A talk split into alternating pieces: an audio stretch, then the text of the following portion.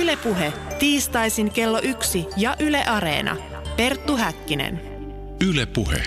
Potokasta päivää ja lämpimästi tervetuloa kanssamme tänne kauniiseen Keski-Suomeen ja Teosofisen toukokuun toiseen osaan.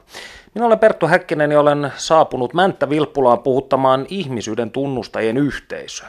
Martta Horjanderi 70-luvun lopulla perustama teosofisväritteinen yhteisö katsoo olevansa aatteellisesti ja uskonnollisesti sitoutumaton, eivätkä sen jäsenet kuulu mihinkään kirkkoon tai uskonnolliseen yhteisöön. He elävät eräänlaisessa sosialismissa ja harjoittavat pasifismia.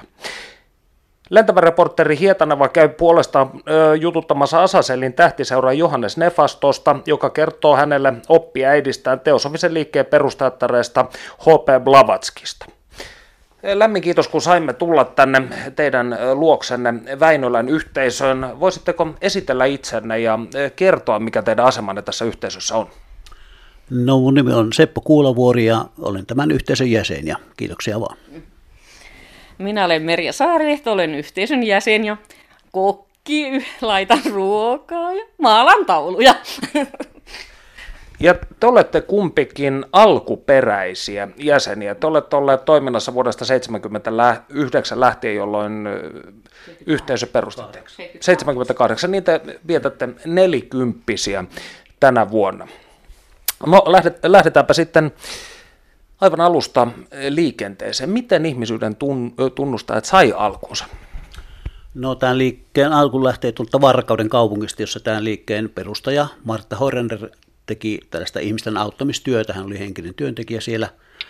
Ihmisiä hänen kävi, kävi hänen luonaan kyselemässä neuvoja erilaisiin elämän ongelmiin, talous, rakkaus, terveyshuoliin ynnä muihin.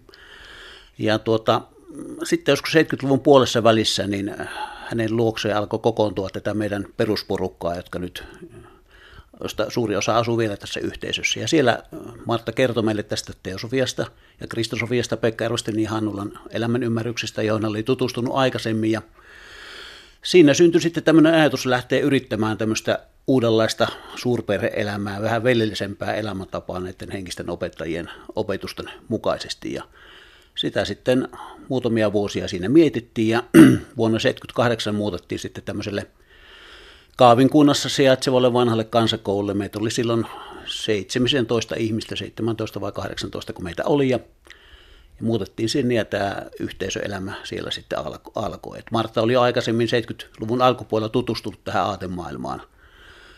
Hän tutustui Varkauden kristosofisen ryhmän vetäjään Eine Harmaseen, joka toi hänelle näitä Ervasten ja Hannulan kirjoja ja he tutustuivat ja ystävystyivätkin siinä ja, ja sitä kautta sitten Marta perehtyi tähän aatemaailmaan varsinaisesti. Miksi sinä liityit tähän yhteisöön alun perin? No, minä olen ollut aina kiinnostunut yhteisöstä. Olen ollut aina hyvin sosiaalinen henkilö. Ja kun taidekoulussa Helsingissä, niin mä asuin purkutuomiotalossa ja otin sinne jo ihmisiä asuman kanssa. Eli se ei ollut ollenkaan niin kuin vaikea asia. Sen lisäksi jo nuorena, ehkä 5-16-vuotiaana, minä aloin harrastaa tämmöisiä niin sanottua New Agea, eli vähän olin kiinnostunut tai uskoin jo jälleen syntymiseen ja tollaiseen asioihin. Ja sitten, sitten mä Limingan taidekoulussa tutustuin sitten tulevan mieheni Juha Saarilehtoon, joka tunsi Martta Horjanderin ja sitten sitä kautta minäkin sitten innostuin kyllä tähän näin, että muutettiin sitten heti kun se yhteisö perustettiin. Millainen ihminen Martta Horjander oli? Millainen oli hänen elämän tarinansa? No Martta oli köyhistä oloista lähtöisin. Hän oli perheensä vanhin lapsi ja, ja tuota, hyvin tämmöinen värikäs, voimakas persona voidaan sanoa. Hänelle on nuorena sanottu, että tuo tyttö se joskus on radiossa, ja kyllä hän sitten joskus myöhemmin olikin. Mutta ennen kaikkea hän oli tämmöinen henkisesti hyvin herkkä, että hänellä jo nuorena muutaman kerran sanottiin henkisen maailman taholta, että sinulla on tehtävä. Ja tietenkin kun tämmöinen sana tulee sieltä taholta, mestarin taholta, niin se on hyvin voimakkaasti sanottu ja se jää ihmisen mieleen. Martta mietti sitten sitä, että mikähän se tehtävä mahtaa olla ja sitten jossain vaiheessa siinä 6-70-luvun vaihteessa niin se tuli eteen, että nyt sinun pitäisi tehdä se tehtävä ja, ja tuota, hän pääsi sitten avioeron koettuaan niin tämmöisten henkisten opettajien, hän nimitti heitä moreksi ja kuuthuumiksi lähinnä. Muitakin mestareita oli, mutta pääasiassa he kaksi heidän, heidän opetettavakseen, että tämä opetuskautta kesti sitten noin kaksi vuotta ja sen jälkeen sitten mestari antoi hänen luvan ryhtyä tähän auttamistyöhönsä ja ihmisiä alkoi tulla hänen luokseen ja hän ei missään tiedottanut eikä mainostanut niitä, vaan alkoi tulla. Ihmiset havaitsivat, että tuossa on ihminen, joka ymmärtää elämää vähän syvemmin ja osaa heitä auttaa ja näin se Puskan radio toimii ja sieltä hänen työnsä alkoi sitten. Morja ja Kuut Huumihan ovat tietysti eh, teosofian historiassa hyvin tällaisia keskeisiä nimiä tai entiteettejä, niin voisitko meidän eh, kuulijoillemme hivenen selventää? No he olivat H.P. Blavatskin mestareita. Blavatski oli alu, alkuun mestari Moorian oppilas ja Moorian ja Kuthuumin avustuksella ja heidän aloitteestaan sitten aikoinaan teosovinen seura New Yorkissa perustettiin vuonna 1875 ja Blavatski ja, Eversti Olkot oli sitten ne varsinaiset perustajat, mutta mestarit oli heidän takanaan ja he toi esiin sitten näitä mestarin, mestareiden opetuksia.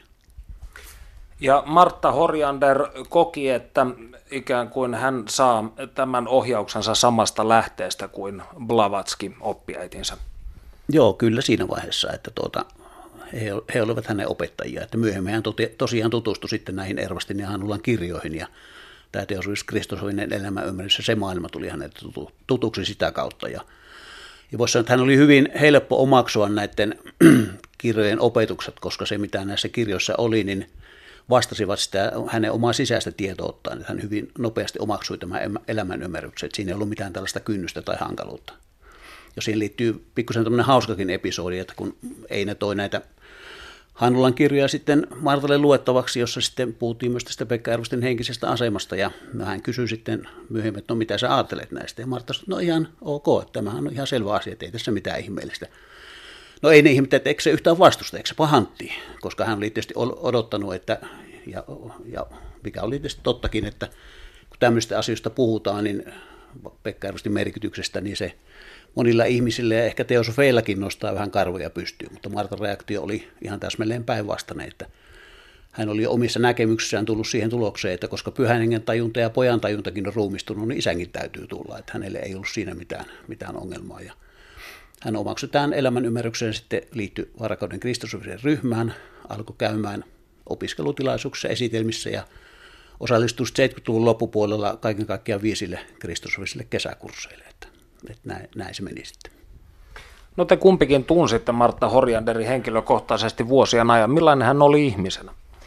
Hän oli hyvin huumorintajuinen ja eläväinen ja, ja topakkakin mutta hyvin silleen niin kuin osasi kyllä niin kuin keventää, jos oli oikein niin kuin vaikeitakin tilanteita, niin Martta osasi sille. Ja sitten semmoinen äidillinenkin, aika niin kuin semmoinen tunneihminen, hyvinkin tunneihminen. Ei, ei, niin kuin vaikka hän oli niin kuin tosi viksu, niin ei niin kuin semmoinen niin kuin sille älyllinen, vaan hyvin niin kuin sopi, in, joo, sydämellinen ja intuitiivinen ihminen. Mm. Me siis istumme parhaillaan tässä Martta Horjanderin entisessä työhuoneessa tai olohuoneessa, kumpi tämä nyt on, kirjojen ja värikkäiden maalausten ja ikonien ympäröimänä. Martta Horjanderilla oli oman käsityksensä mukaan yliluonnollisia kykyjä. Miten nämä ilmenivät? No ei ne yliluonnollisia ole, ei yliluonnollista varmaan ole olemassakaan. Että no käytetään sitten tätä suprarationaalinen termiä. Tai, tai yliaistillisia. Niin, hänellä oli tämmöisiä kykyä, kykyä nähdä ihmisten sisimpään, ihmisten tunne, tunteita, ajatuksia ja myöskin ihmisen, sanotaanko eetteriruumista, hänen taipumuksiaan, tottumuksiaan. Ja, ja sitä kautta hän pystyi sitten ihmisiä auttamaan, että hän pystyi sanomaan, että mikä olisi nyt sulle hyvä ehkä tässä tässä ja tässä tilanteessa, kun hänen luonaan ihmisiä kävi apua pyytämässä, että hän pystyi näiden omien taitojensa ja kykyjensä kautta heitä auttamaan. Mutta mitään yliluonnollistahan siinä ei ole, että tietenkään. Että ne oli hänelle kehittyneitä taitoja siinä vaiheessa, kun hän oli näiden mestareiden opetuksessa ja varmaan jo edellisissä ruumistuksissakin. Mutta saitteko te henkilökohtaisesti sellaisen vaikutelman, että hän pystyy näkemään jotain salattua teissä esimerkiksi auttamaan teitä sen kautta? No minä ainakin henkilökohtaisesti koin muutamankin kerran silleen. Esimerkiksi Martta sanoi, että no niin Merja, alahan kirjoittaa esitelmiä. Ja mä ajattelin, äh, en mä osaa. Mutta mä oon sen jälkeen kirjoittanut niitä aika varmaan 20 ainakin, jos en enemmän. Ja sitten toisen kerran tämmöinen parannusjuttu oli, että mä asuttiin Käpykoulussa ja mulla särki aivan hirveästi päätä. Niin sitten Martta vaan piti niin kättä mun pään päällä, niin sitten se loppuu. Entä Seppo? No kyllä, sain muutaman kerran kokea, että hän, hän näkee syvemmälle kuin tavalliset ihmiset, että tuota, ei siitä ollut mitään epäilystäkään, että kyllä siitä kokemusta on. Mitkä ovat teidän yhteisönne eettiset perusperiaatteet?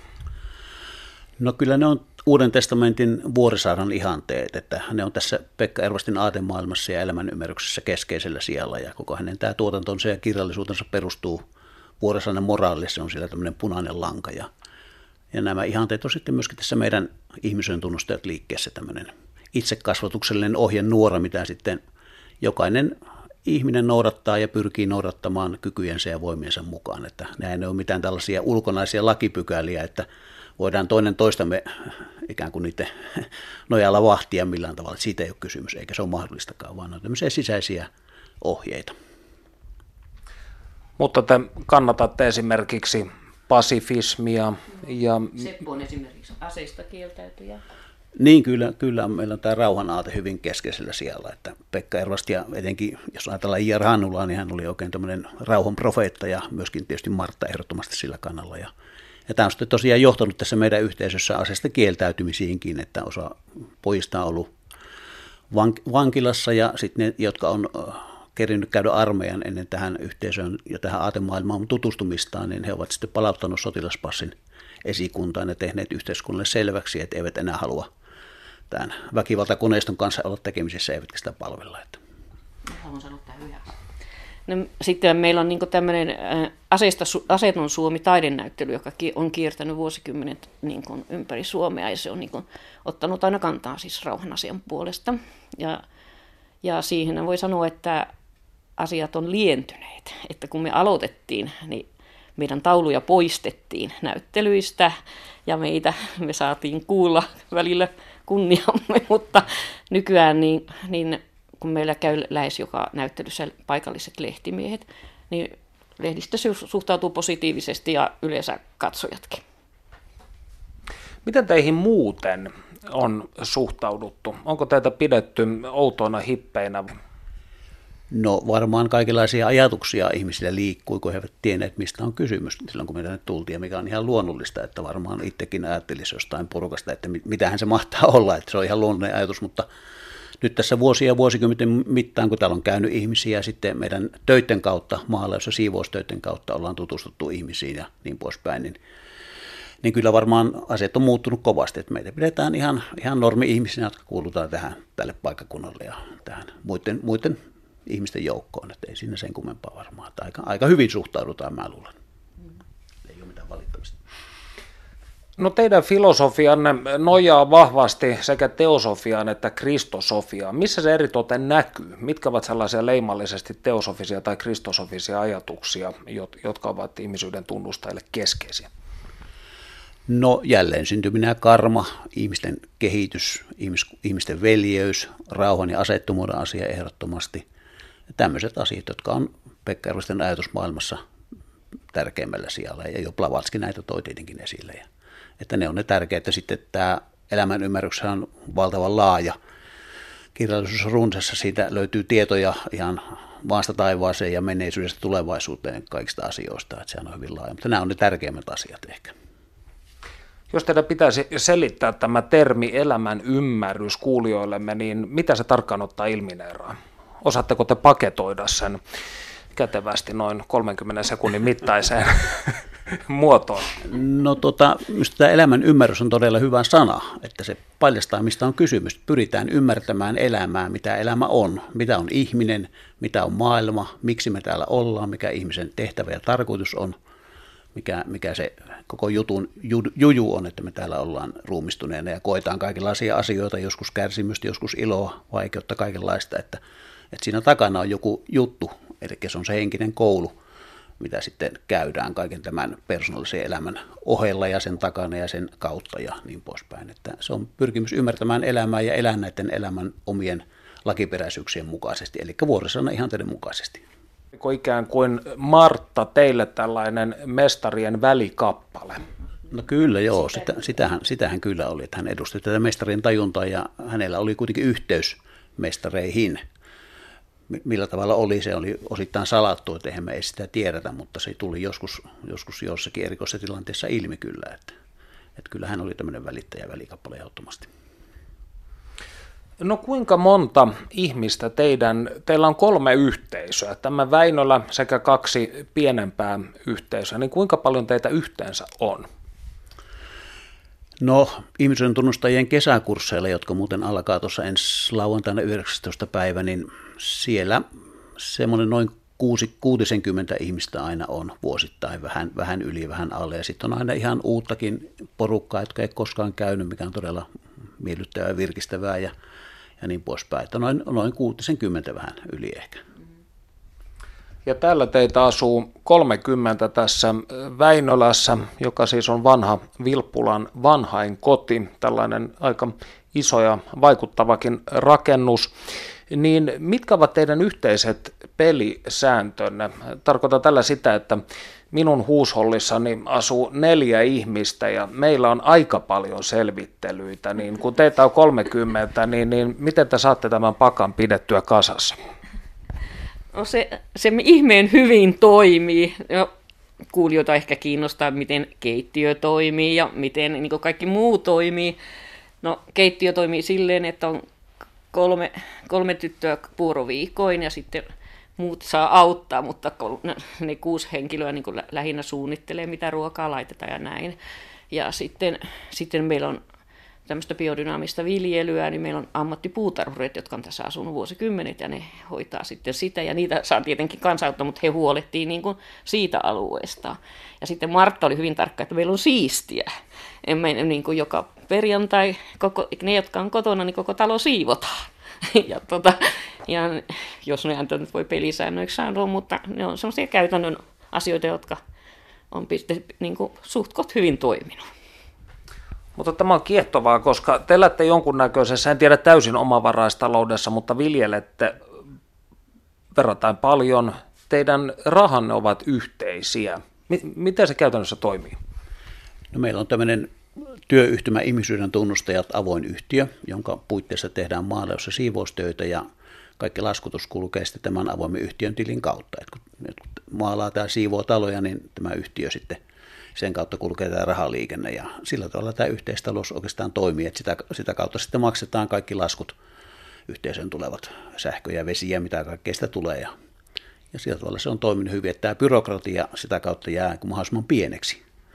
Ja sitten lisäisin tuohon äskeiseen tosiaan, niin kuin Merja hyvin tuossa sanoi, niin tuota, että tämmöinen onnistunut työjako on, on, myös, on, on just tämä salaisuus tässä, että ei tarvitse jokaisesta asiasta aina pitää kokousta, että kuka nyt lämmittää saunan tänään, vaan tai kuka kitkee porkkanoita huomenna, vaan se, se toimii, tai kuka on keittiössä, vaan se toimii sen työjaon nojalla. Ja se, se tietysti tarkoittaa sitä, että täytyy olla keskinäistä luottamusta. Luotetaan, että tuo ihminen tekee sen homman, mikä, mikä sille kuuluu, minkä hän on ottanut hoidet, hoitaakseen ja täyttää velvollisuutensa. Ja sillä tavalla se toimii aika, aika supsikkaasti, jota sanaa Martta joskus käytti. Että.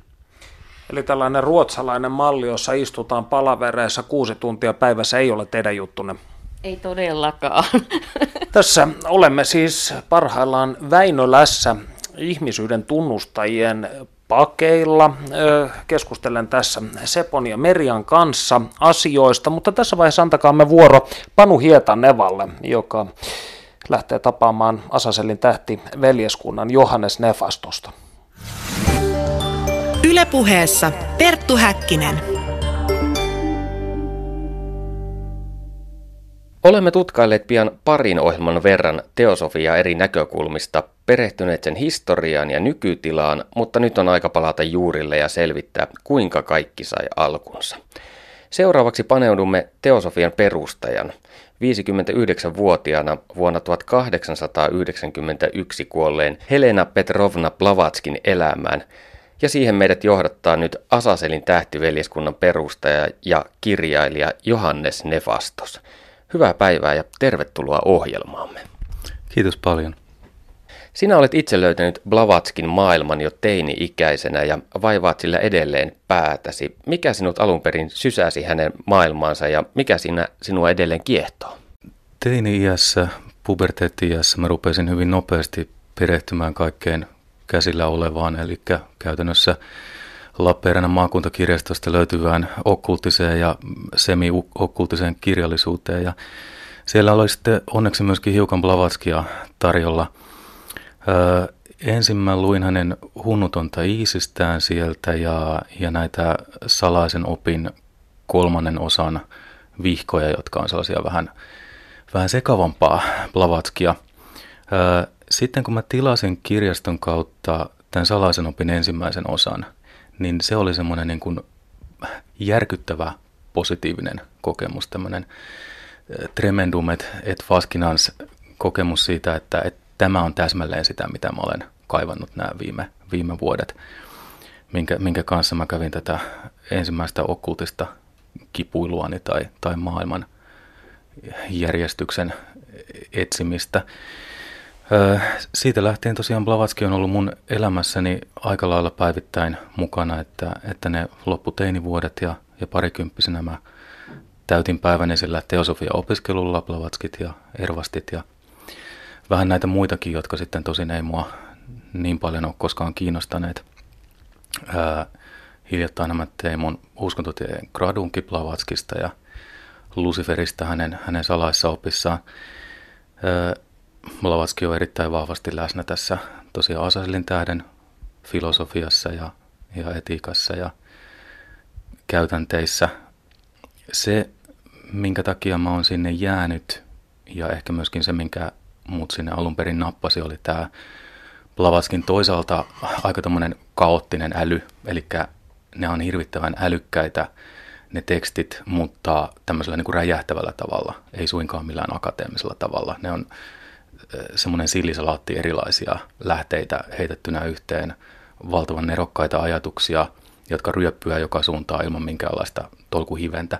Että esimerkiksi hunnutonta isistään pystyy lukemaan varsin hyvin miltä tahansa sivulta ja lopettaa miltä tahansa sivulle.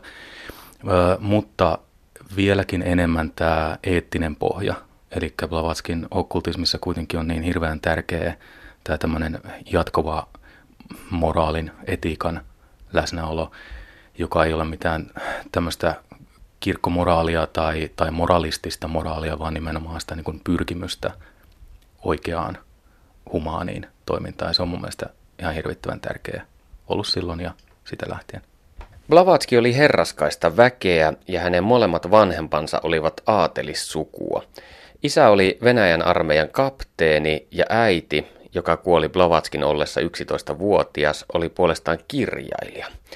Blavatski vietti lapsuudessaan aikaa isovanhempiensa kartanossa, opiskeli kieliä, soitti pianoa ja ratsasti, mutta omien sanojensa mukaan hänellä oli jo lapsena yhteyksiä henkimaailmaan.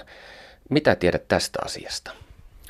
Sitä sanotaan, että Blavatskia tavallaan seurasi tai, tai hänen lähettyvillään tapahtui tällaisia ikään kuin poltergeist-ilmiöitä tai, tai tämmöinen niin kuin jonkunlainen hyvän suopa tai, tai neutraali voima siellä sitten liikutteli huonekaluja. Ja se 1200-luvun ke- keskiosa loppupuolihan oli tämmöistä spiritismin, spiritualismin kultakautta. Ja myöskin Blavatskin läheisyydessä oli valtavasti tämmöisiä spiritistisiä ilmiöitä tai, tai näin sanotaan, että ja siihen liittyy sitten kulma myöskin tämmöisiä mesmeerisiä suggestioita, eli sitten nuori Blavatski mm, rauhoitti eläimiä sivelemällä niitä tällaisen mesmerisin sivelyin. Hyvin tämmöistä ajalle ominaista magiaa. Blavatskin oma sukunimi oli von Haan ja Blavatski sukunimi on puolestaan peruja hänen aviomieheltään, varakuvernööri Nikifor Blavatskilta, jonka kanssa Helena meni naimisiin vain 17-vuotiaana. Tämä avioliitto ei kuitenkaan ollut auvoinen, vaan Helena päätti karata. Mitä tuolloin oikein tapahtui? Jos Blavatskia itteensä on, siis Helena Blavatskia on uskominen, niin tota, kyseessä oli jonkunlainen ikään kuin sopimus. Eli vaikka niin kuin sanoit, että Blavatski oli lähtöisin tämmöisestä, tämmöisestä aika kulttuurillista perheestä ja hänellä oli varmaan aika valveutuneet vanhemmat, tämmöinen feministinenkin kirjailijaäiti tuo, tuolloisella mittapuulla, niin tota, eihän se ollut helppoa päästä omilleen. Helenahan oli hyvin tämmöinen jääräpäinen alusta loppuun saakka ja, ja varsin maskuliininen ja, ja oikein ylpeillisellä omalla niin kuin miehisellä suorittavuudellaan, niin ää, käsittääkseni kyseessä oli eräänlainen niin kuin kulisiavioliitto, joka mahdollisti Helenalle sitten pääsyn omilleen. Ja hän ainakin niin kuin itse väittää, väittää kirjoissaan ja, ja, tai kirjeissään ja, ja hankki siitä myöhemmin jopa lääkärin todistuksen, että hän sitten kuoli neitsyönä. Että tota, tätä avioliittoa ei koskaan sitten varsinaisesti konsumoitu. Blavatski tosiaan pakeni maailmalle vuosikymmeneksi, mutta tiedot näistä vuosista ovat ilmeisesti hieman hataria. Mitä niistä tiedetään? Missä päin maailmaa Blavatski reissasi ja mitä hän teki noilla matkoillaan? Nämä on jääneet, jääneet aika mystisiksi ymmärrettävästi tietysti, koska Blavatskin oma retoriikka oli hyvin tällaista mm, jopa kujeellista ja, ja hän tykkäsi kertoa itsestään monenlaisia tarinoita. Hän oli, oli todella tämmöinen vahva seikkailija, joka reissasi ympäriinsä ja sitten hän vielä, vielä varmasti kuvitti näitä tarinoita yksityiskohdilla, jotka nyt ei välttämättä ihan, ihan sellainen niin faktaleimaa ka- kaikki sinänsä saa. Mutta tota, hän, hän seikkaili niin kuin ympäriinsä.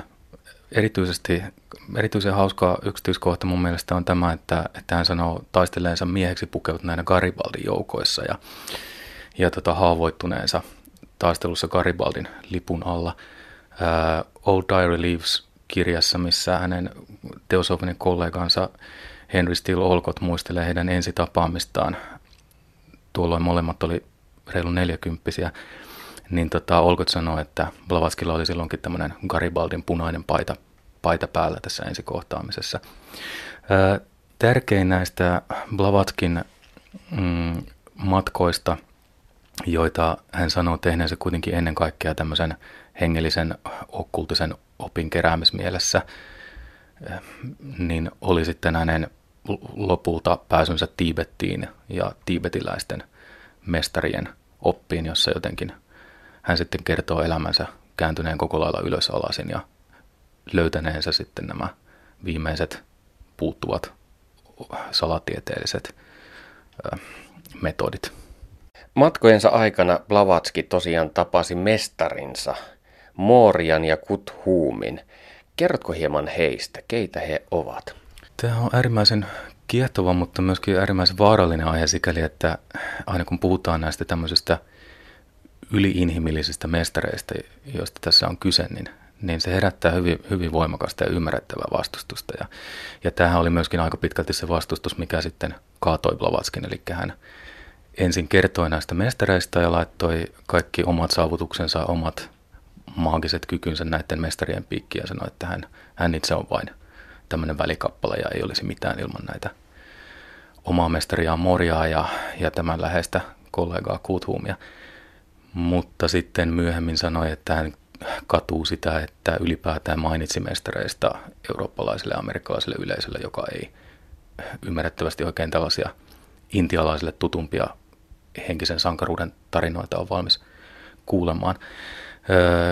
Moria oli kuulemma tämmöinen ksatria-kastin mestari verbaliikaltakin kirjeissään, joita, joita on siis säilynyt, niin, niin aika tämmöinen sotaisa kaveri ja, ja Kuthumi oli sitten tämmöinen eurooppalaistunut kasmirilainen brahmaani, jolla on, jolla on enemmän tämmöistä niin kuin eurooppalaistakin puhetyyliä siellä opetuksissaan. Heidän kirjeitään tosiaan, joita on aina välillä väitetty Blavatskin kirjoittamiksi ja sitten välillä Blavatskia on vapauteltu näistä syytteistä riippuen aina siitä, että kuka tutkimusta tekee, niin, niin niitä on säilynyt ja kannattaa niin kuin sieltä varmasti etu, etupäässä niin kuin tutustua näihin henkilöihin. Mutta tota, nämä kyseiset mestarithan on edelleenkin tämmöisessä teosofisessa okkultismissa voimakkaita vaikuttajia ää, ikään kuin teosofisen seuran ja teosofisen liikkeen – alkuperäisiä perustajia Blavatkin taustalla, juuri näitä tiibetiläisiä mestareita. Mutta nämä mestarit eivät siis olleet lihaa ja luuta, vaan he kommunikoivat tämän reaalimaailman kanssa Blavatskin kautta. Tästä silloin jo paljon väännettiin kättä, että, että kumpi oli kyseessä. Blavatski itse ja hänen lähipiirinsä väittivät palavasti, että kyseessä on lihaa ja verta olevat ihmiset, jotka vain asuvat jossain tiibetilaisessa luostarissa tai, tai lähellä sellaisia paikkoja ja näin ollen ei sitten voi olla tekemisissä tai heillä ei ole syytä olla tekemisissä tavallisten kuolevaisten kanssa muuten kuin näiden aavistuksen verran valistuneempien oppilaidensa välityksellä. Sitten on sanottu, että, että on varsin mahdollista, että nämä mestarit oli Blavatskin jonkunlaisia alitajunnan ilmentymiä tai Blavatskin versioita kylläkin niin kuin olemassa olevista ihmisistä, mutta jotenkin idealisoituna tai, tai näin. Mutta, mutta siis teosofinen uskomus on se, käsitys on se, että, että kyseessä oli äärimmäisen kehittyneitä, mutta ihan fyysisesti olemassa olevia inhimillisiä maagikoita. Yle puhe. Spiritualismi oli suosiossa 1800-luvun lopulla. Muun muassa Euroopassa ja Venäjällä yläluokka oli viehtynyt siitä, mutta Blavatski itse ei liiemmin perustanut tästä touhusta. Hänen ajatuksissaan mediot olivat vain jonkinlaisia välikappaleita meidän maailmamme ja henkimaailman välillä, mutta Blavatski itse halusi olla maagikko. Mitä hän oikein tavoitteli? Blavatski tosiaan paljonkin käytti aikaa ja paperia tähän medion ja sitten tämmöisen mediaattorin, eli maagisen välittäjän eron selvittelyyn. Hän aloitti tämän niin kuin spiritistisen kautta spiritualistisen liikkeen parista.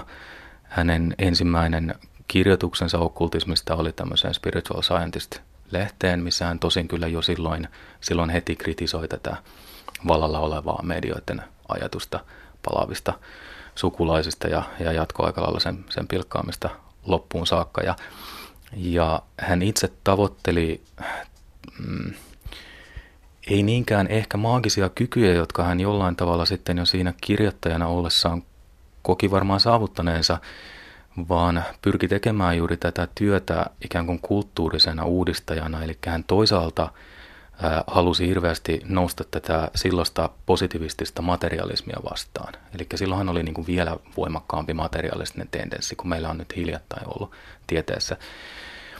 Ja, ja, ja hän halusi niin kuin osoittaa, että vaikka spiritistien mm, käsitys näiden ilmiöiden syistä on väärä, niin tämmöisiä ilmiöitä kuitenkin voi tapahtua ja ne pitää vain esittää eri tavalla. Ja sitten toisaalta samanaikaisesti hän myöskin taisteli aikansa kirkkouskonnollisuutta, eli tämmöistä niin teologista dogmatiikkaa vastaan, ja jollain lailla sitten haki, haki tämmöistä kultaista keskitietä näiden kahden välissä ja koki sillä tekevänsä tai, tai esitti tekevänsä tätä omien mestariensa työtä Blavatski määritteli teosofiset opinkappaleensa Hunnuton Iisis teoksessaan, joka ilmestyi vuonna 1877. Sen on sanottu nojaavan vahvasti idän esoteeriseen traditioon. Kuinka tämä idän vaikutus näkyy Blavatskin teksteissä? Se näkyy jossain määrin alusta, alusta saakka, mutta se yhä vain niin kuin vahvistuu esimerkiksi sillä tavalla, että huunottomassa isiksessä on suhteellisen vähän kuitenkin tätä suoraa, suoraa idän oppia verrattuna sitten vaikka salaiseen oppia hänen myöhempää perusteoksensa, missä, missä sitten käytetään paljon vaikka Advaita Vedantan ja, ja näiden Tibetin buddhalaisten käsitteiden ja, ja, ja rakenteiden ilmaisutapoja. Mutta se, se näkyy muutenkin hyvin, hyvin monella tavalla, että jos tutustuu vaikka hänen tämmöiseen – harvoille tosi teosofeille kirjoittamaan mietelausekokoelmaan hiljaisuuden ääni, niin sehän on ihan selvästi tämmöinen täysin buddhalainen teos, Ka- kaikkia mahdollisia termejä, termejä myöten. Ja samoin sitten teosofisesta opista esimerkiksi vaikka meidän Asaslin tähden terminologiaan periytyneet ää, inhimilliset prinsiipit, nehän on vanhaan sanskrit-termistöä, eli puhutaan Aatmasta ja Buddhista ja Manaksesta ja, ja, ja tämmöisillä niin termeillä, ne termit on tietenkin eläneet siinä matkan varrella sitä vähän, että, että alkuperäisessä sanskrit-kirjallisuudessa merkitykset on hiukan toisenlaisia, mutta, mutta joka tapauksessa niin kuin Blavatski hyvin paljon otti sekä niin kuin filosofista pohjaa että ihan tällaisia detaljitietoja sieltä, että, että vielä nykypäivänäkin mä saan päivittäin taistella meidän seurajäsenten kanssa siitä, että käyttääkö tätä itämaista Blavatskin-järjestelmää, missä vaikka jotkut planeettavärikorrespondenssit on vähän erilaisia kuin sitten taas länsimaisessa astrologiassa, missä ne on poikkeavia. Tämmöiset pikkujutut tulee myöskin näkymään sieltä. Syyskuun 13. päivä vuonna 1875 Blavatski ystävinen perusti sitten teosofisen seuran. Blavatskin tavoitteena koko hänen elämänsä ajan oli oppia magiaa ja kehittyä siinä mahdollisimman hyväksi, mutta oliko uskonnollisen liikkeen perustaminen niin ikään hänen asialistallaan? Blavatskihan esittää, että teosofia ei ole varsinaisesti uskontoa. Hänelle oli tärkeää pitää kiinni siitä, että kyseessä on kuitenkin jollain tavalla tämmöinen rationaalinen filosofia, joskin sitten hyvin toisessa merkityksessä kuin vaikka tiederationaalisuutta käsittää. Ö, mutta joo, siis nimen, nimenomaan tällainen yhteisöllisen kulttuurisen vaikutuksen aikaansaaminen oli hänelle käsittääkseni tavallaan vielä paljon tärkeämpää kuin se henkilökohtainen maaginen edistyminen. Tuossa teosofiassahan on myöskin aika olennaisessa osassa sitten toi niin kuin bodhisattva-ajatus siitä mm, ikään kuin lempeydestä ja myötätunnosta, mikä sitten toki voidaan katsoa vaikka niin kuin uskonnolliseksi kannanotoksi. Teosofisen liikkeen alkutaival oli varsin tapahtuman rikas, sillä kuten jo aiemmin sanottiin, Blavatski riitautui spiritualistien kanssa – ja teosofien parissa pyöri omaa etuaan tavoittelevia opportunisteja ja lisäksi vielä Blavatski kumppaneineen joutui muuttamaan Intiaan, koska teosofia ei onnistunut saavuttamaan suurta jalansia USAssa. Noihin aikoihin Blavatskia vastaan hyökättiin julkisuudessa ja tämän episodin ytimessä oli niin kutsuttu psyykkisen tutkimusseuran raportti. Mikä tämä asia oikein on? Blavatsky oli omana aikanaan tällainen seurapiiri julkis, josta tykättiin kirjoittaa hirveästi ja hänestä sitten kirjoittiin toki myöskin hyvin paljon tällaisia häväistysjuttuja, ihan niin kuin nykyäänkin keltainen lehdistö varmasti kirjoittaisi täysin vastaavasti ja ja hän sitten aina milloin minkäkinlaisia syytöksiä aviottomista lapsista ja, ja milloin siitä, että hän oli tosiasiassa joku toinen henkilö kuin Blavatsky ja vaan oma, omaksunut tämän persoonallisuuden ja, ja, ja nimen ja, ja muut, niin tota, joutui näitä vastaan taistelemaan. Ja, mutta ne oli kaikki vielä varsin tämmöisiä viihdyttäviä asioita ja se psyykkisen tutkimusseuran raportti oli sitten hyvin, hy, hyvin kolkkopaikka Blavatskille ja teosofiselle seuralle.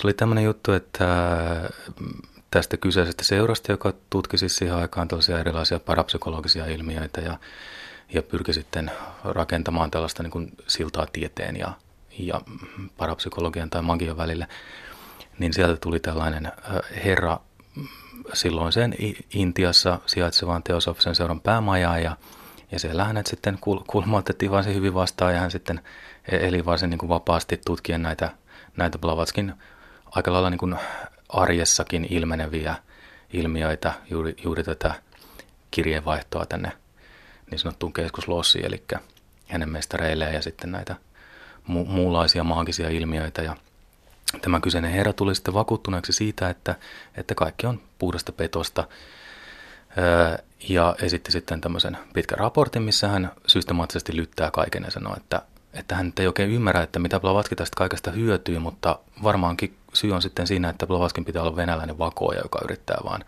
aikaan saada tämmöisen niin kuin britti-imperiumin niin kuin, äh, korruptoimista tai, tai jonkunlaista skismaa sen ja, ja paikallisväestön keskuudessa näiden välillä. Tota, mutta kehottaisin kyllä niin kuin tutkimaan, tutkimaan sitä kyseistä syyteraporttia ja sitten siihen myöhemmin tulleita, tulleita niin kuin vastaesityksiä, että sitten sadan, sadan vuoden, ei, ei sitä nopeammin, sadan vuoden jälkeen tuli tämmöinen toinen psyykkisen tutkimuksen raportti, jossa he sanoi, että itse asiassa tämä oli täysin niin kuin järjettömästi koottu tämä heidän Blavatsky-paljastuksensa, että, että otetaanpa kaikki sittenkin takaisin. Ja toki tässä sadan vuoden aikanakin teosofit olet sitä mieltä, että tämä oli tämmöinen niin kuin a priori mielipide siitä, että koska tämmöisiä ilmiöitä ei voi olla, niin niitä ei voi myöskään täällä ilmentyä, joten ergo Blavatsky on huijari. Mutta kannattaa varmaan itse tutustua asiaan. Yle puhe. Ja lämmin kiitos Panu Hietanevalle ja Johannes Nefastokselle tästä valaisevasta keskustelutuokiosta. Me jatkamme täällä kauniissa Keski-Suomessa Väinölän yhteisössä keskustelua Sepon ja Merjan kanssa. Ihailemani ohjaaja Mikko Niskanen on näytellyt voisi sanoa merkittävää sivuosaa tässä ihmisyyden tunnustajien historiassa, niin voisitteko avata vähän tätä? Joo, me aikoinaan ennen käpykolon muuttamista niin ruvettiin etsimään tämmöistä yhteistä isompaa asumusta, johon voisi tulla sitten ne ihmiset, jotka asuu Ahosaniemellä, sekä me Hammaslahdessa asuvat ja, ja muitakin veljejä. Ja lähetettiin tämmöisiä tiedusteluja sitten.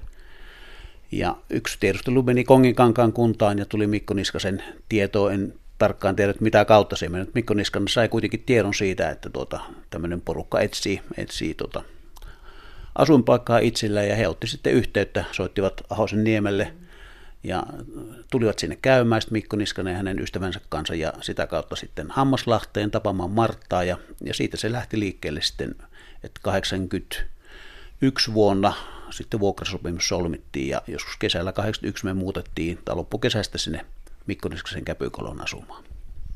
No Käpykolo oli Niskaselle itselleen hyvin rakas paikka, oikeastaan hänen tämmöinen henkilökohtainen Shangri-Laansa, niin miten te viihdyitte siellä? Kyllä siellä ihan kodikasta oli joskin aika viileitä. siellä oli, ei ollut kovin hyvä lämmitys, mutta paikka oli tosi kaunis. Että siinä on niin me vettä joka puolella, sehän on saaressa. Ja tota, mutta se kävi meille sitten vähän ahtaaksi, ja me ruvettiin etsimään muualta. Ja sitten toinen asia, mikä ei ollut meidän kannalta hyvä, niin siellä ei ollut viljelysmaata. Se oli niin semmoisessa kivi, kivikkoista, että me haluttiin kuitenkin vähän viljellä itse, kun meillä oli puutarhureitakin. Niin, niin siksi. Ja sitten tosiaan se oli liian pieni, kun meille tuli enemmän väkeä. No Niskanenhan tunnetaan tällaisena hyvin kiihkeänä ihmisenä ja ja tinkimättömänä taiteilijana, jolla oli omat oikkuunsa, niin minulla ainakin tuli pienoisena yllätyksenä se, että hän oli kiinnostunut teosofiasta tai se, että hänen ajattelunsa oli jossain määrin teosofis väritteistä tai hän ainakin tunsi aatetta kohtaan sympatiaa. Niin miten tämä näkyi Niskasen elämässä vai näkyykö se juuri mitenkään? No meille se ehkä näkyy sillä tavalla, että hän tämän rakkaan käpykolonsa luotti sitten meidän, meidän haltuumme ja meidän asuttavaksemme ja ja vuokrasi sen meille, että osa voinut tietenkin keksiä sille jotain muutakin käyttöä, että lähinnä sillä tavalla tulee mieleen. Että. Ja sitten Martan kanssa hän oli, niin. Martan kanssa hän ystävystyi ja oli varmaan tosi mielenkiintoisia keskusteluja molemmin puolin. Marttakin piti kovasti Mikko Niskasesta, kun hän oli niin sille värikäs tyyppi. Antoi hänelle vähän vihjeitäkin, että voisit tehdä siitäkin asiasta elokuvan ja siitä kiivaita keskusteluja, mutta aina ystävällisessä hengessä. Ja Martta on tuosta elokuvista tosiaan palautetta, ja kun jossain elokuvassa ei hänen mielestä ole tarpeeksi ihanteita, niin hän sanoi sen suoraan, että kun ei ole ihanteita sun elokuvassa, että ihmiset tekee itsemurhia, nuoret ja muut, että ei sillä tavalla. Ja Mikko sitten, että no pannaan seuraavaa ihanteita, ja he oli hyvin tämmöistä kovaa debattia, mutta hyvässä hengessä kuitenkin aina, että he oli niin kuin ystäviä tosiaan keskenään. Mutta molemmat oli voimakkaita persoonoita ja sanovat suoraan asiat puolia toisiin ja niin poispäin. Kävikö Mikko Niskanen sitten teidän tilaisuuksissanne kuuntelemassa luentoja tai vastaavaa? No ei, ei nyt varsinaisesti varmaan luentoja käynyt, mutta kyllähän sillä käpykolossa kävi ja vieraili ja sillä tavalla tavattiin ja juteltiin ja Marta Kasään tietysti siellä jutteli. Ja hän saattoi ihan yhtäkkiä ilmestyä ajaa autolla pihaa. Ja... Yhden näytelmän katto. Mä muistan yhden käpykolossa, ihan meidän ensimmäisiä näytelmiä, Joo. niin sen, sen hän katsoi, katsoi kyllä, mutta kesäteatterissa, mutta muuten ei varmaan niin. No eräs sellainen mielenkiintoinen erityispiirre tässä teidän yhteisössä on se, siis minun mielestäni, että te ilmaisette itseään aika paljon nimenomaan taiteen ö, keinoin, niin mitä kaikkea te teette? No meillä on tosiaan tämä asetonsumi taidenäyttely, meillä on useita kuvataiteilijoita, joista Meria on, Meria on yksi. Ja tämä taidenäyttely on kiertänyt kymmeniä vuosia ympäri Suomea aina talviskautena. Ja tietenkin se on täällä Väilässä aina nähtävinä, mutta ehkä noin kymmenkunta näyttelyä vuosittain. Mm, eri puolilla Suomea. Sitten meillä tehdään kesäteatteria, joka alkoi Käpykolossa jo, ja kun muutettiin tänne Väinölään 85, niin heti jo 86 rakennettiin tänne oma kesäteatteri, että se teatteri Kärpänen oli purrut niin paljon, että heti piti päästä sitten sitä tekemään. Ja musiikkia on tehty vuosien mittaan aika paljon, ja sitten yksi tärkeä työmuoto meillä on myöskin nämä kouluvierailut, että vuodesta 1987 asti ne on tehty ihan järjestelmällisesti vierailuja kouluun, käyty lukion, lukiojen uskontoja tämmöisillä elämänkatsomustunneilla puhumassa sitten tästä aatemaailmasta ja ervastesta ja rauhan aatteesta ja muusta. Että, että se on koettu hyvin tärkeäksi työmuodoksi myöskin. Muun muassa niitä, sitten meillä on oma aikakauslehti Väinämöön, joka ilmestyy neljä kertaa vuodessa ja, ja niin edelleen. Että aika paljon tämmöistä kulttuuripainotteista tämä meidän työ kyllä on. Miten teihin sitten suhtaudutaan näillä koulukierroksilla? ymmärtävätkö Suomen nuoret toivot teidän ajatteluanne vai pidetäänkö sitä omituisena? No kyllä mä sanoisin, että ymmärtävät, että tulee monesti hyvin myönteistä, tietenkin tulee joskus kritiikkiä, mutta, mutta tuota, hyvin myönteistä kannanottoa. Ja ymmärretään, että nämä ongelmat esimerkiksi tulevaisuudessa, mitä on, niin ei ole aseilla ratkaistavissa, vaan ne on ihan toisenlaisia, ne on saastumisongelmia ja ylikansotusta ja tämän tyyppistä, että meidän pitäisi niin toisella tavalla ruveta tätä turvallisuuskysymystäkin järjestämään kuin tällä vanhalla huonolla tavalla, että lisätään aseita ja armeijoita, että ei sillä ilmasto paremmaksi muutu esimerkiksi. Että kyllä minusta nuoriso ymmärtää ja esittää, e, osaa esittää erittäin hyviä, kiperiä, mielenkiintoisia kysymyksiä ja he on kiinnostunut asioista. Mikä teidän keski-ikänne on täällä yhteisössä? Tämä on tietysti aika tekninen kysymys, mutta ei siihen tarvitse kuukauden tarkkuudella vastata. Ja mitähän se nyt olisi, kyllä se on jo viittä kuuttakymmentä siellä pyörii varmasti tässä vähällä yhteisössä. Et silloin kun me muutettiin niin Ahosenniemellä, niin monet oli siinä noin kaksikymppisiä vähän yli ja 20 molemmin puolikin taisi olla. Ja, mm. Mutta siitä on aikaa jo nyt 40 vuotta. Että. Mutta miten tämä vanheneminen, ikääntyminen, luonnollinen asia tietysti, mutta pelottaako teitä yhteisön tulevaisuus? Tuleeko uusia sukupolvia ihmisyyden tunnustajia, jotka pystyvät ottamaan tämän asian hoitaakseen siinä vaiheessa, kun teistä aika jättää? No meiltä viime kesänä tuolla Vuosaaressa oltiin seminaarissa, kysyttiin, kysyttiin tätä samaa ja Jouni Marjanen, joka oli siellä mun kanssa keskust- mukana, niin hän, hän kyllä hyvin vastasi mun mielestä siihen, että ei pelota, että elämä menee niin kuin se menee ja meidän tehtävä on tehdä omassa elämässämme se, mitä me kyetään, että tulevat sukupolvet tekee sitten sitä, mitä, mitä he tekee. Ja jos, jos meitä ei tarvita eikä tämä työ ole arvokasta, niin ehkä sitten ihmisiä ei tule, mutta, mutta toivotaan, että tulee. Ja mä uskon, että tämä, nämä asiat, mitä me edustetaan, nämä on ikuisia ja aina, aina arvossa olevia, että ne ei koskaan, niitä arvoja ei koskaan häviä. Että, että elämä menee niin kuin se menee ja niin kuin se kuuluu mennä ja siinä karma ja kaitselmus vaikuttaa. Ja me, meidän, meidän, meillä on tärkeää se, että me tehdään se, mikä me, me kyetään tässä hetkessä ja tässä elämässä. Että se on se tärkein asia, että ei, ei, tart, ei kannata kantaa huolta ehkä semmoisesta, mille ei välttämättä aina voi, voi mitään. Että se olisiko näin? Hyvin stoalainen näkökanta. Mutta yhteisö innostushan on, että yhteisöjä on Suomessa paljon ja jopa tässä meidän lähelläkin on ekoyhteisöjä useita, jotka kanssa me ollaan hyvissä väleissä ja ystäviä ja näin, että yhteisöjä varmasti, mutta sitten, että tuleeko niitä juuri meille, niin sitähän ei voi tietää, mutta, mutta yhteisö AT on kyllä mun mielestä aika voimissaan, varsinkin nuorilla. Itseäni kiinnostaa vain siinä mielessä se, että kun te olette tulleet tähän yhteisöön tai olet perustamassa sitä, niin tähän olette käytännössä katsoen, no ette enää lapsia, mutta sanotaan hyvin nuoria aikuisia. Te olette koko elämänne käyttäneet tämän yhteisön eduksi ja, ja aktiivisesti vieneet sitä eteenpäin, niin se on aika harvinainen elämäntapa. Ei se minusta, ei se ollut mitenkään raskasta eikä vaikeaa, eikä, enkä ole kokenut että olen joutunut hirveästi uhrautumaan niin jonkun, ja luopumaan jostakin. Että päinvastoin, että tästä, niin kuin, tästä niin kuin saa myös tosi paljon. Ja sitten ihan tämmöinen senä pointtina, niin kuin, että jo, jo, meidän yhteisössä on tämmöisiä niin kuin yli 80-vuotiaitakin ihmisiä, niin, niin tämmöinenhän on mitä hienointa, että pystyy olemaan niin kuin vanhat ihmisetkin, niin kuin, että ei tarvitse asua yksin. Kun mä oon käyty siivoamassa paljon noilla vanhuksilla, niin se on iso ongelma, hmm. vanhusten yksinäisyys. Onko yhteisöstä sitten vuosien aikana lähtenyt paljon ihmisiä tai tullut uusia tilalle? Kuinka alkuperäisenä tämä ryhmä on pysynyt? No kyllä tämä siinä mielessä alkuperäisenä on, että näistä alkuperäisistä niin varmaan toista kymmentä, osa on tietysti kuolemankin kautta poistunut ja niin varmaan toista kymmentä on ollut tässä mukana koko, koko ajan. Et tietenkin on lähtenyt pois, mitä mä sanoisin kymmenkunta, toistakymmentä ihmistä, mutta sitten vuosien mittaan on tullut myöskin uusia tilalle, että, tuota, että liikettä on niin molempiin suuntiin. Mitkä ovat sitten pääsyyt, miksi ihmiset ovat lähteneet tai tulleet? No varmaan tulemiselle on tietysti pääsy tämä aatemaailma ja halu elää yhdessä ja tehdä työtä tämän aatteen puolesta. Että sehän tässä on tärkein asia, että halutaan tehdä tunnetuksi tätä Pekka Ervastin ja Hannulan ja Plavatskin ja tätä teosopista ajatusmaailmaa, että se on se tärkeä asia. No poislähdölle on varmaan aika moniakin syitä, että ehkä, ehkä on tullut jonkunlainen konflikti sitten täällä asuessa, että ei enää viihdy tai haluaa elää, kokea toisenlaista elämää tai sitä on vähän vaikea sanoa ihmisten Mutta aatteesta, aatteesta juuri kukaan ei ole niin kuin, kokonaan luopunut. Vaikka joku, siis meiltä on muuttanut joku pois, asuu erillään, niin se, ne monet käy meillä, niin kuin, mm. vaikka tuolla kesäkursseilla, tai osa niistä, ei kaikki, mutta kuitenkin, että ei ne ole niin kuin, teosoviasta luopunut. Ne on vaan niin kuin, e-, ehkä kokenut jotain henkilökohtaisia juttuja, minkä takia ne on mm. lähtenyt.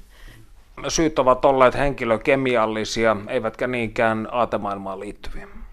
No näin sanoisin ainakin just niiden ihmisten kohdalla, jotka on jäänyt tähän meidän piiriin. Et tietenkin on sitten muutamia semmoisia, jotka ei ole enää yhteyttä ottanut lähtemisensä jälkeen, mutta todellakin monet on jäänyt tähän ihmisyyden tunnustajiin, vaikka eivät asu sitten yhteisössä. Että tässä ihmisyyden tunnustajat liikkeessähän on ihmisiä, jotka ei koskaan yhteisössä asuneetkaan, vaan eikä ole, se ei ole mikään dogmi eikä pakko ollenkaan, että täytyy johonkin yhteisöön muuttaa. Että ihminen voi asua yksin tai ydinperheessä tai millä tavalla tahansa ja hän on ihan samanlainen yhtä arvostettu jäsen tässä henkisessä liikkeessä kuin kaikki muutkin, että ei se ole asuinpaikasta eikä asuintavasta kiinni ollenkaan.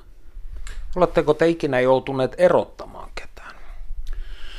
No ehkä on pari ihmistä, joille on jouduttu sanomaan, että, että tuota, tämä ei nyt tällä hetkellä ole paras vaihtoehto sinulle, että se on kärsimystä sitten sinulle itselle sekä, sekä täällä oleville, että kannattaa nyt miettiä uudestaan tämä asia, mutta hyvin, hyvin harvoin, että ei sellaista juuri ole ollut. Että. Otatteko te uusia jäseniä? No ihmisyyden tunnustajien on aina tilaa. Eli tämä on tämmöinen rekisteröimätön yhteenliittymä ja jos nämä asiat kiinnostaa ja haluaa näiden asian puolesta työtä tehdä, niin kaikki ihmiset on tervetulleita. Että sitten taas asumisjärjestelyt on asia erikseen, että ne täytyy sitten miettiä, miettiä sitten jokaisen ihmisen kohdalla erikseen. Niin ja sitten me on aina sanottu sillä lailla, kun aina tänne välillä soittaa joku, jotka on kiinnostuneita, niin että tulkaa nyt ensin tutustumaan, että ei meille, niin kuin, kun tämä on kuitenkin meidän koti, jossa me ollaan oltu kauan ja tässä on tämä kaikki yhteistalous ja tämä aate ja kaikki, että ei sille, niin kuin voi silleen ajatella, että mä vaan muutan sitten tänne, mutta aina me sanotaan, että, että totta kai tulee tervetuloa, meillä on vierashuoneita, että voitte tulla tutustumaan ja meillä aina onkin välillä joku vähän pidemmänkin aikaan tutustumassa ja harkitsemassa, että että mit, mitä tekee, että ei se ole silleen niin kuin rajattu, mutta, mutta ettei, niin kuin, eihän kenenkään muunkaan niin kuin kotiin, niin kuin vaikka sunkaan kotiin, voi silleen, että mä vaan muutan sun luokse, niin kuin, että se on niin kuin ihan ymmärrettävää, mutta että joku ihminen voi luulla niin ja välillä on joutunut sanomaankin puhelimesta, että ei, ei se nyt ihan niin käy, että ei nyt voi, että sä et edes tunne meitä, niin eihän sitä, ei sillä lailla voi muuttaa, mutta, mutta tutustumaan kannattaa ensin tulla tietenkin, että, että jaksaako olla kiinnostunut tämmöisistä.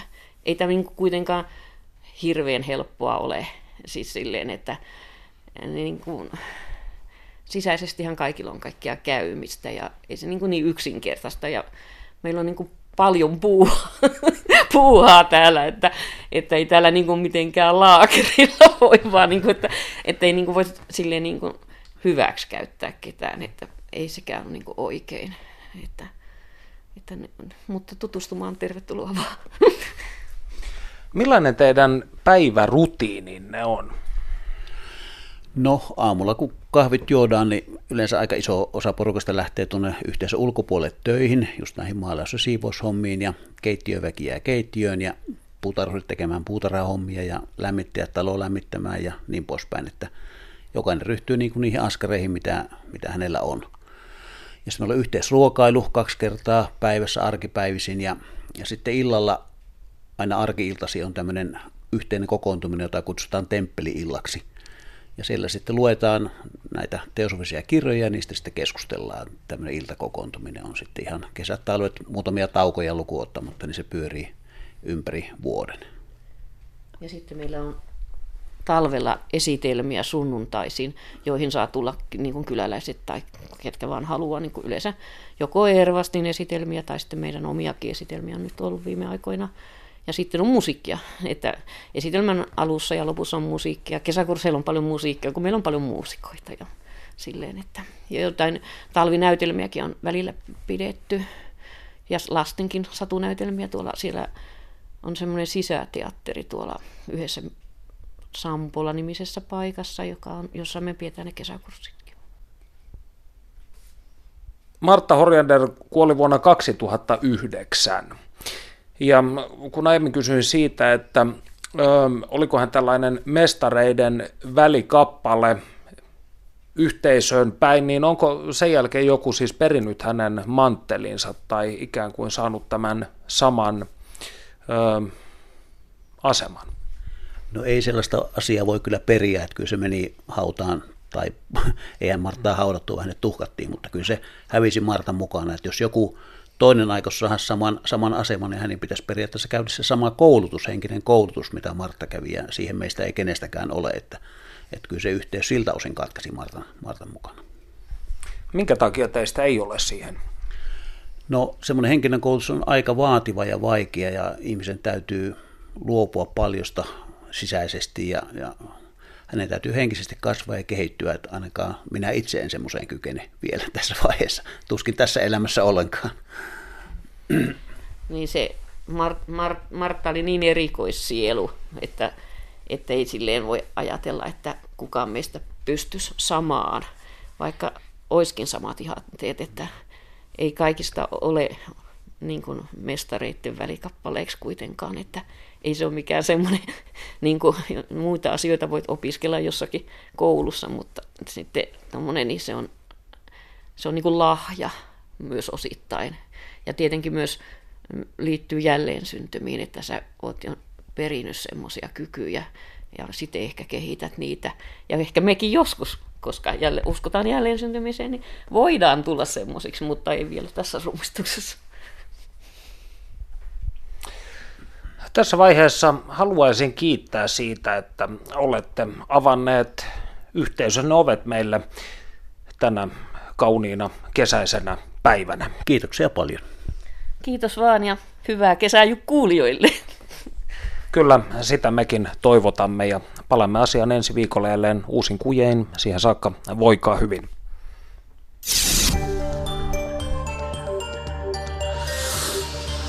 Ylepuhe tiistaisin kello yksi ja Yle Areena. Perttu Häkkinen. Ylepuhe.